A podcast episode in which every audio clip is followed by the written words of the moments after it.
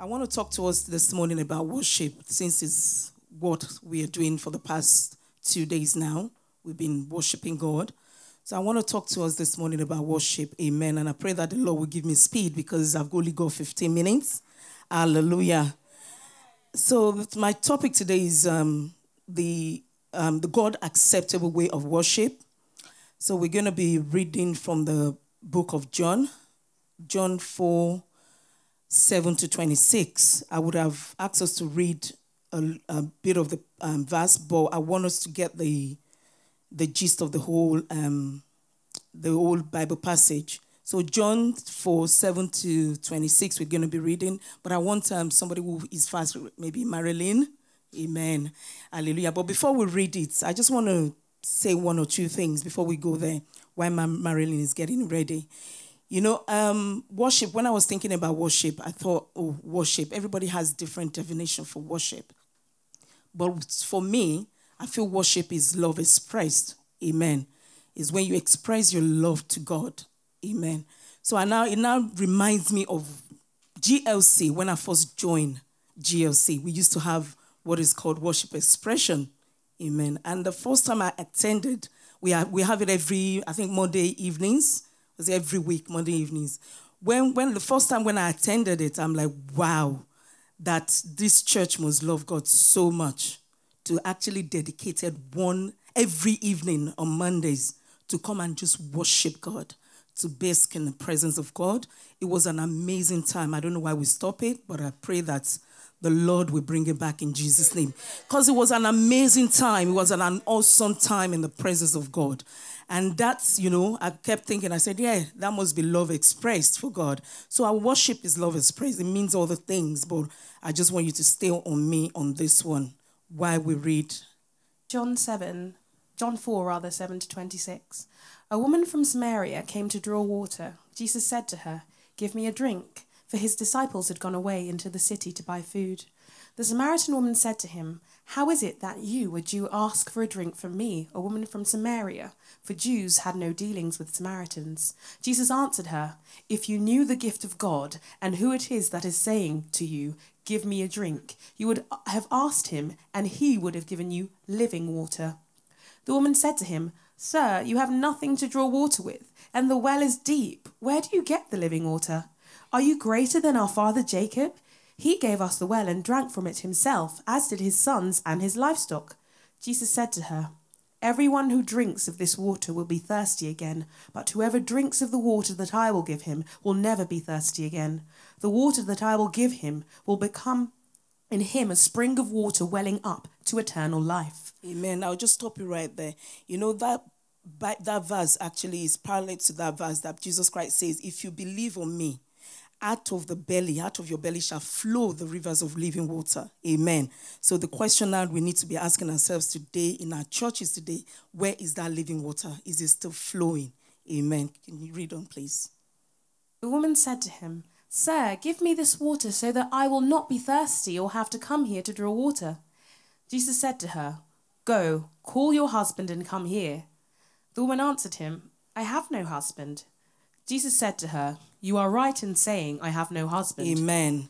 You know, thank you, Ma. You know, that place as well make me to understand because what Jesus Christ was doing there was walking this woman with, uh, I mean, with her to work out our issues of sin, to point it out, to help her to deal with it at that point, which means that when we are living in sin, it is impossible to actually express our love to God. It is possible to worship, to give Him the true worship. Amen. Continue. I have no husband. Jesus said to her, You are right in saying, I have no husband. For you have had five husbands, and the one you have is not your husband. What you have said is true. The woman said to him, Sir, I perceive that you are a prophet. Our fathers worshipped on this mountain, but you say that in Jerusalem is the place where people ought to worship.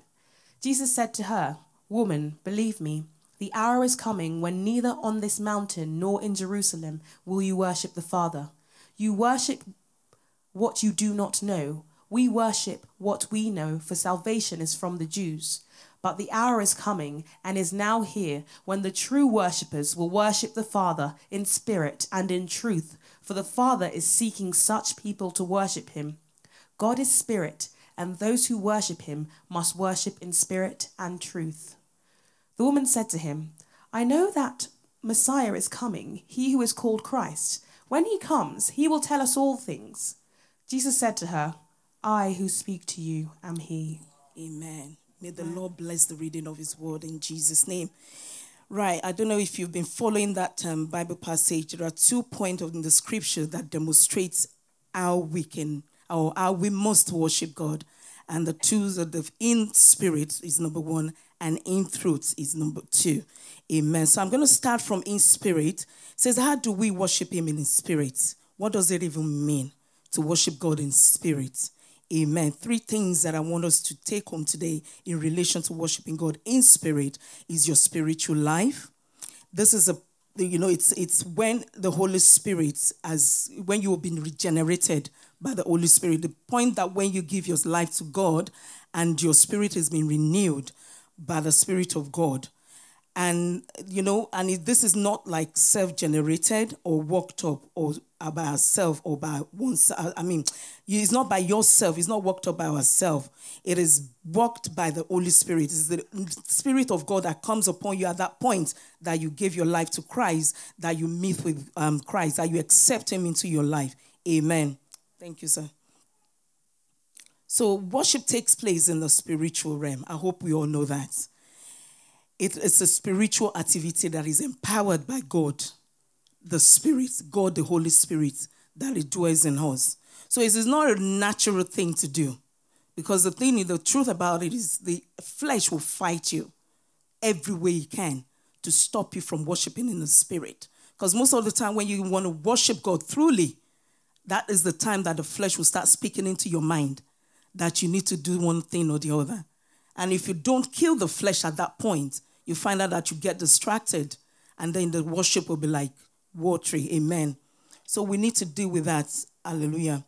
So the second one, I'm just rushing through this. I pray that God will give me time, some time next time to go through it properly.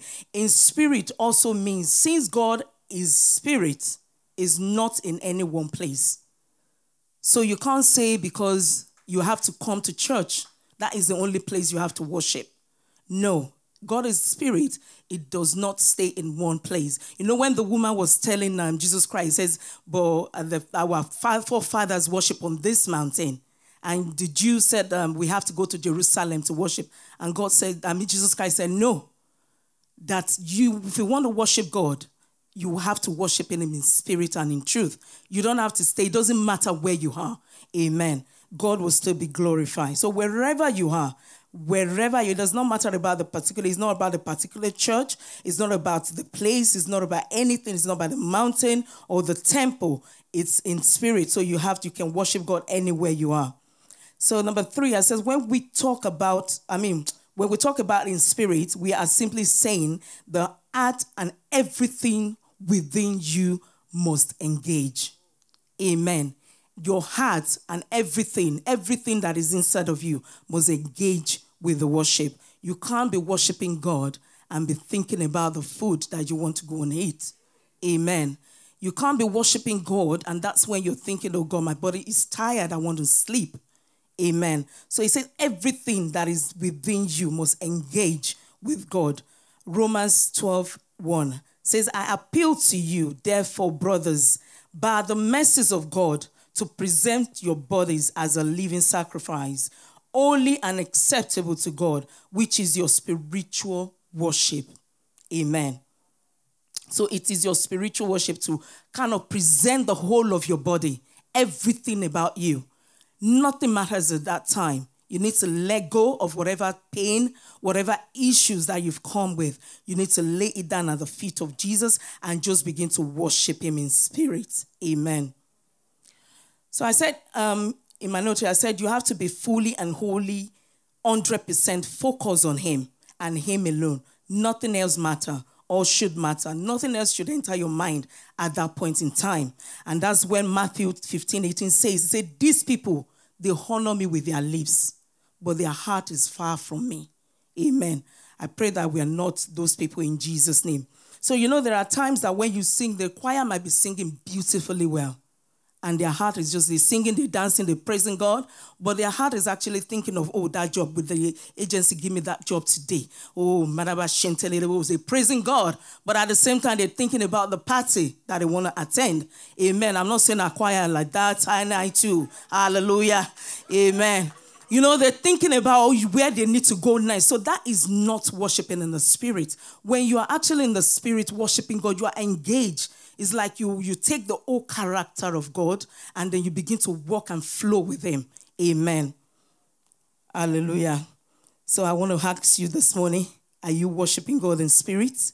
When you are singing, or you're thinking about what your voice sound like, or if everybody around you will notice if you've gone off keys. Hallelujah. It's not about you going off keys this morning forget about you going off keys. God does not pay attention to that. Amen. He pays attention to you, connecting to Him. Hallelujah. I know we've taken it to the point that, okay, if they don't sing very well, mm, the choir was going on this morning. Instead of us to concentrate and connect to God, you know, during that worship, we're thinking about, oh, what's going on with the choir this morning? And they're going off the keys. Hallelujah. May the Lord help us in Jesus' name. I said, may the Lord help us in Jesus' name. Right, let's talk about in truth. Amen. Let's talk about in truth. So, what is truth? If you ask yourself this question, what is actually truth? The Bible says truth in John 14, 6. It says, truth is Jesus Christ. So Jesus Christ is actually the truth. Amen. Um, Psalm 119, 116, 160, 160. It says there that the word is the truth. Amen. And the word which is the truth put into flesh in John 1 14 is actually Jesus Christ. So when we talk about the truth, is we're talking about Jesus Christ, right? Amen. I hope we're on the same page. I mean, the same page. So when you talk about the truth, we're talking about Jesus Christ. This morning I was actually thinking, and something just dropped into my mind. And what dropped, I shared it with my mom, is the thing that dropped into my mind. Like there are times that you might think you're actually worshiping in the spirit but there's no truth in it. So you can worship in the spirit, but there won't be any truth in it. Amen. I don't know if you get that. There are some people that, you know, they do things that they say they are doing it in the spirit, but they're actually working with the spirit of devil. Because yes, he does have spirit as well. Remember the story of Saul when God said that the, that God releases the spirit of the evil spirit upon him. So that is spirit. So you might say you are in spirit, but what spirit are you working with? Amen. So if the truth is absent from that spirit, then there is no worship in there. Amen. So you need to combine the two together. It has to be in spirit, which is the Holy Spirit, and in truth. Amen. So, like in the spirit that I've talked about earlier, the truth is also divided into three parts that I got here. So, true heart is your heart sincere? Is your worship sincere? Do you mean what you're saying with your mouth? Or are you just going through the motion? Are you going are you doing what you do when I mean are you doing what you do when you worship because it is true or because you're just demonstrating or because you you want people to notice you? Are you acknowledging the faults, your faults and mistakes, aka sins before God? Amen. As a woman, you know, when Jesus Christ was pointing out his as sins, was she acknowledging that sin or she quickly jumped from that to something else? You know, she just changed the subject entirely. That, oh, you must be a prophet. And then she went on speaking about something else. Amen. Did she actually acknowledge that sin? Amen. Hallelujah. So I said in my note here, I said Proverb 28 13 says, He who covers his sin will not prosper. But whosoever, whoever confesses and forsakes them we have mercy. So if you're covering your sin, you cannot worship God truly. You cannot worship Him in spirit or in truth. Number two, I said according to the word, 2 Timothy 2 1, study to show thyself approved unto God, a workman that needed not to be ashamed, rightly dividing the word of truth. Amen. The truth anchors and saturate worship in there. Amen. So you need to rightly divide the word of truth. You must worship, your worship must be in truth according to the word of God. And the third one that I mentioned there is you have to worship in Christ, who is the truth. So if you take Christ away from the equation, then your worship is not going anywhere. So Jesus Christ is the truth, and you must worship him through John 14, 6. Your worship has to be about him. You cannot enter into his presence of God except through Jesus Christ. That's what it says in there. So make Jesus the Christ the center of it all. Make Jesus Christ the center of your worship. Make him the center, make him the point where you focus totally on him. So I said lastly, I said the true worshippers must worship God in spirit and in truth. Amen. It's not important if you're off keys, like I said, as long as your heart is in the right place with God, as long as you're connecting, you are engaging with Him, as long as everything about you is focusing on God, on Jesus, then everything else does not matter.